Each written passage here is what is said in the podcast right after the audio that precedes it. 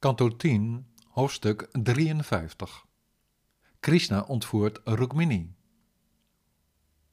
Sri Shukazai.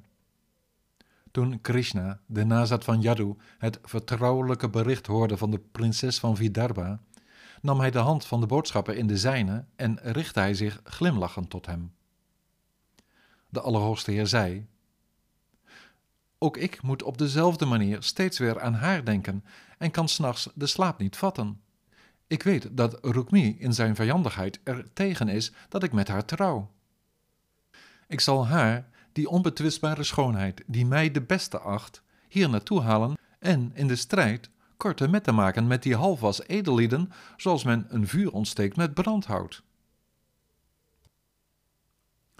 Sri Shukazai Bekend met de precieze astronomische tijd van Rukmini's huwelijk, zei Madhusudana tegen zijn wagenmenner: Daruka, maak onmiddellijk de wagen klaar.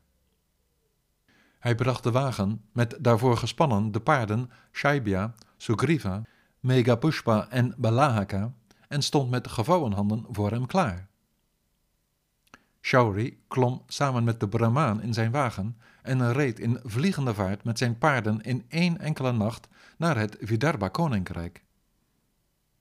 Koning Bhishmaka, die uit genegenheid voor zijn zoon Rukmi zich schikte naar zijn greep, stond op het punt zijn dochter weg te schenken aan Shishupala en zag erop toe dat de nodige verplichtingen werden afgehandeld. De stad werd grondig gereinigd en haar lanen, straten en kruispunten werden overvloedig besprenkeld met water.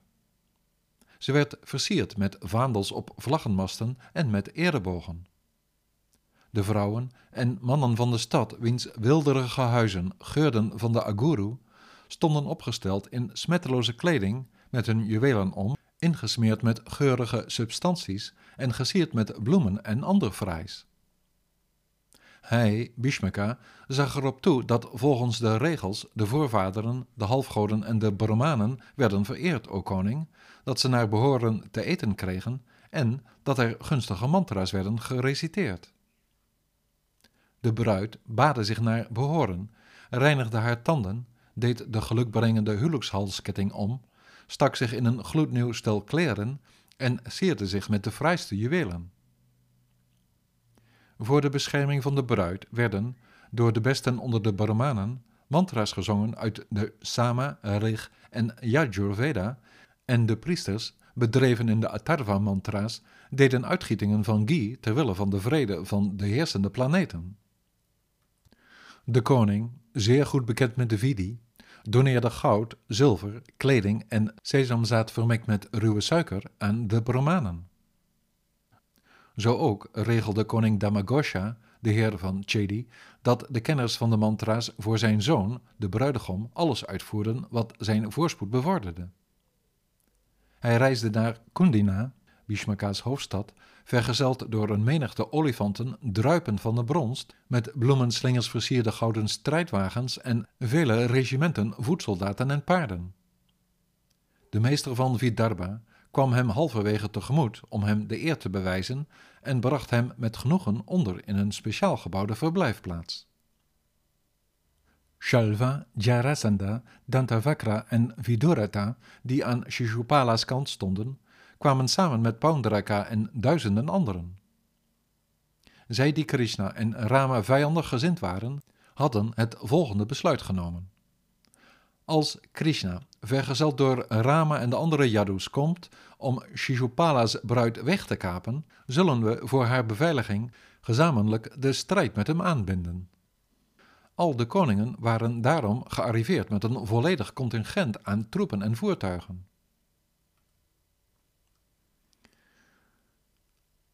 Toen heer Balarama vernam over deze voorbereidingen van de vijandige koningen en hoorde dat Krishna er in zijn eentje op uit was gegaan om de bruid te stelen, ging hij, bang dat het vechten zou worden, vol liefde voor zijn broer, snel naar Kundina met een machtig leger aan olifanten, paarden, strijdwagens en soldaten te voet.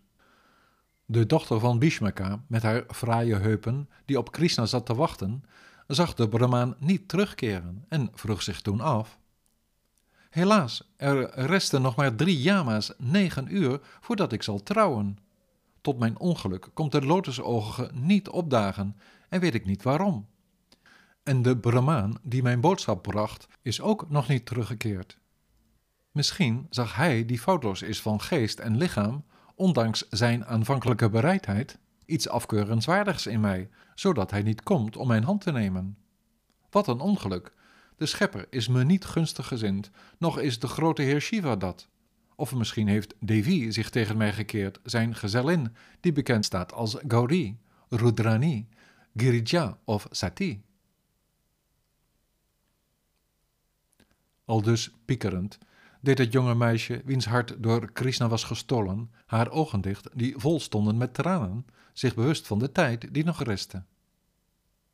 Terwijl de bruid zo in afwachting verkeerde van Govinda's aankomst, o koning, trilde haar linkerdij, arm en oog als voorbode van iets wenselijks. Op dat moment verscheen de zuiverste onder de Brahmanen ten tonele in opdracht van Krishna om de goddelijke prinses te zien die zich ophield in het binnenste van het paleis. Toen ze zijn opgetogen gezicht zag en de ontspannen bewegingen van zijn lichaam, deed ze, bedreven in het herkennen van tekenen, navraag met een zuivere lach. Hij informeerde haar over de aankomst van Yadunandana, het kind van de Yadus, en bracht aan haar de woorden over die hij had gesproken om haar te verzekeren dat hij met haar zou trouwen. Beseffend dat hij was gekomen, monterde Vaidarbis geest op, waarop ze blij geen beter antwoord wist dan zich voor de beminde Brahmaan te verbuigen. Horend dat Rama en Krishna waren gearriveerd om getuige te zijn van zijn dochters huwelijk, kwam hij, de koning, begeleid door de klanken van muziekinstrumenten, hen tegemoet met gulle offergaven. Zoals voorgeschreven was hij van eerbetoon met wenselijke zaken als honingmelk en bracht hij nieuwe kleren. Genereus voorziend in een luxe verblijf, bood hij hen, hun soldaten en metgezellen, de juiste gastvrijheid. Aldus was hij, naar gelang ieder zijn macht, leeftijd, kracht en wilde, met alles wat wenselijk was, van respect voor de koningen die waren samengekomen. De bewoners van Vidarbhapura, die hoorden dat Krishna was gearriveerd, kwamen allen om met de gevouwen handpalmen van hun ogen zijn lotusgezicht in te drinken en zeiden: Hij die net zo'n perfect lichaam heeft, is de enige die Rukmini als echtgenote verdient. Hij is de meest geschikte echtgenoot voor prinses Baishmi. Mogen Achyuta, de oorzaak van de drie werelden, tevreden zijn met welke van onze goede daden ook, en zo genadig zijn de hand te aanvaarden van Rukmini. Dit is wat de burgers, gebonden aan hun groeiende zuivere liefde, zeiden. De bruid verliet beschermd door bewakers de binnenruimten van het paleis en ging naar de tempel van Ambika. Te voet erop uit om de lotusvoeten van Bhavani te zien, hield ze zich, volledig opgegaan in het mediteren op Krishna's lotusvoeten, stil te midden van haar moeders en vrouwelijke metgezellen. Ze werd bewaakt door de kloeke, gewapende soldaten van de koning, en terwijl die met hun wapens geheven klaar stonden, werd er op cymbalen en mridanga's, schelphoorns, hoorns en andere blaasinstrumenten gespeeld. De bruid werd vergezeld door de fraai uitgedoste echtgenotes van de Brahmanen, door duizenden prominente courtisanes die verschillende artikelen van aanbidding en cadeaus droegen, bloemenslingers, geuren, kleding en sieraden, als ook door zangers die zongen en gebeden opdroegen, door muzikanten en hofzangers en door geschiedschrijvers en herauten. Bij de tempel van de godin aangekomen, waste ze haar voeten en lotusgelijke handen, sipte ze water ter zuivering en betrad ze, geheiligd en vredig, de plaats waar Ambika zich ophield. De oudere vrouwen van de Brahmanen, die goed op de hoogte waren van de bepalingen, begeleiden het zo heel jonge meisje in haar eerbetoon voor Bhavani, de vrouw van Heer Bhava, Shiva. Ze bad, Keer op keer bied ik u, o Ambika, en ook uw kinderen, Ganesha en Kartikeya, mijn eerbetuigingen. Alsjeblieft, sta het toe dat Krishna, de opperheer, mijn echtgenoot wordt. Met verscheidene offerandes van water, geurige substanties en ongebroken granen, offergaven van wierook, kleding, bloemenslingers, halskettingen en sierselen en een reeks lampen was er van aanbidding, zoals ook de vrouwen van de Brahmanen dat waren, met lekkernijen, gebak, toebereide betelnoot, heilige draden, vruchten en suikerriet. De vrouwen gaven haar wat er van het offer over was gebleven, als ook hun zegen, waarop de bruid voor hen en voor de beeltenis boog en wat van het geofferde voedsel at. Toen beëindigde ze haar gelofte van stilte en verliet ze de tempel van Ambika, waarbij ze met haar hand, gesierd met een ring met een edelsteen, een dienstmaagd vasthield. Met haar bevallige middel, de oorhangers die haar gezicht sierden, haar zuivere schoonheid, de met edelstenen bezette gordel om haar heupen en haar ontluikende borsten, was ze gelijk het begoochelend vermogen van de Heer dat zelfs de nuchteren verbijstert. Toen ze haar zuivere glimlach zagen, haar bimba-rode lippen weerspiegeld in haar jasmijnknop tanden, haar tred gelijk die van een koninklijke zwaan, terwijl ze zich op haar voeten verplaatste, die tinkelden en verfraaid werden door de gloed van haar fijntjes uitgevoerde enkelbelletjes, raakten de verzamelde en achtenswaardige helden verbijsterd en verontrust door de lust die ze opriep. Omdat ze, met het excuus van de processie, haar schoonheid voor Krishna uitdroeg, raakten de geesten van de koningen, die haar brede glimlachen en verlegen blikken zagen, in vervoering en lieten ze hun wapens op de grond glijden, terwijl ze in zwijm van de paarden, olifanten en wagens vielen waarop ze zaten. Langzaam voortschrijdend liep ze met de twee wervels van haar lotusbloemvoeten voet voor voet, terwijl ze vol verlangen uitzag naar de komst van de hoogste persoonlijkheid. Haar haar naar achteren werpend met de nagels van haar hand, ontwaarde ze, bedeesd naar de aanwezige koningen kijkend, vanuit haar ooghoeken op dat moment Achyuta.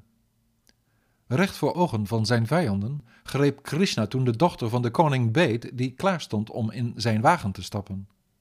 Hij tilde haar in zijn strijdwagen, die was gemerkt met de vlag van Garuda, dreef de kring van edelen terug en verliet zo geleidelijk aan, met Balarama voor zich uit, die plek zoals een leeuw te midden van de jakhalzen dat zou doen met het wegslepen van zijn prooi. De tegenstanders met Jarasandha aan het hoofd konden, ingebeeld als ze waren, in hun eer aangetast, de nederlaag niet verkroppen. Vervloekt zijn wij boogschutters met onze eer gestolen door die koeherders die als een stelletje onderkruipers ons, de leeuwen, voor aap zetten.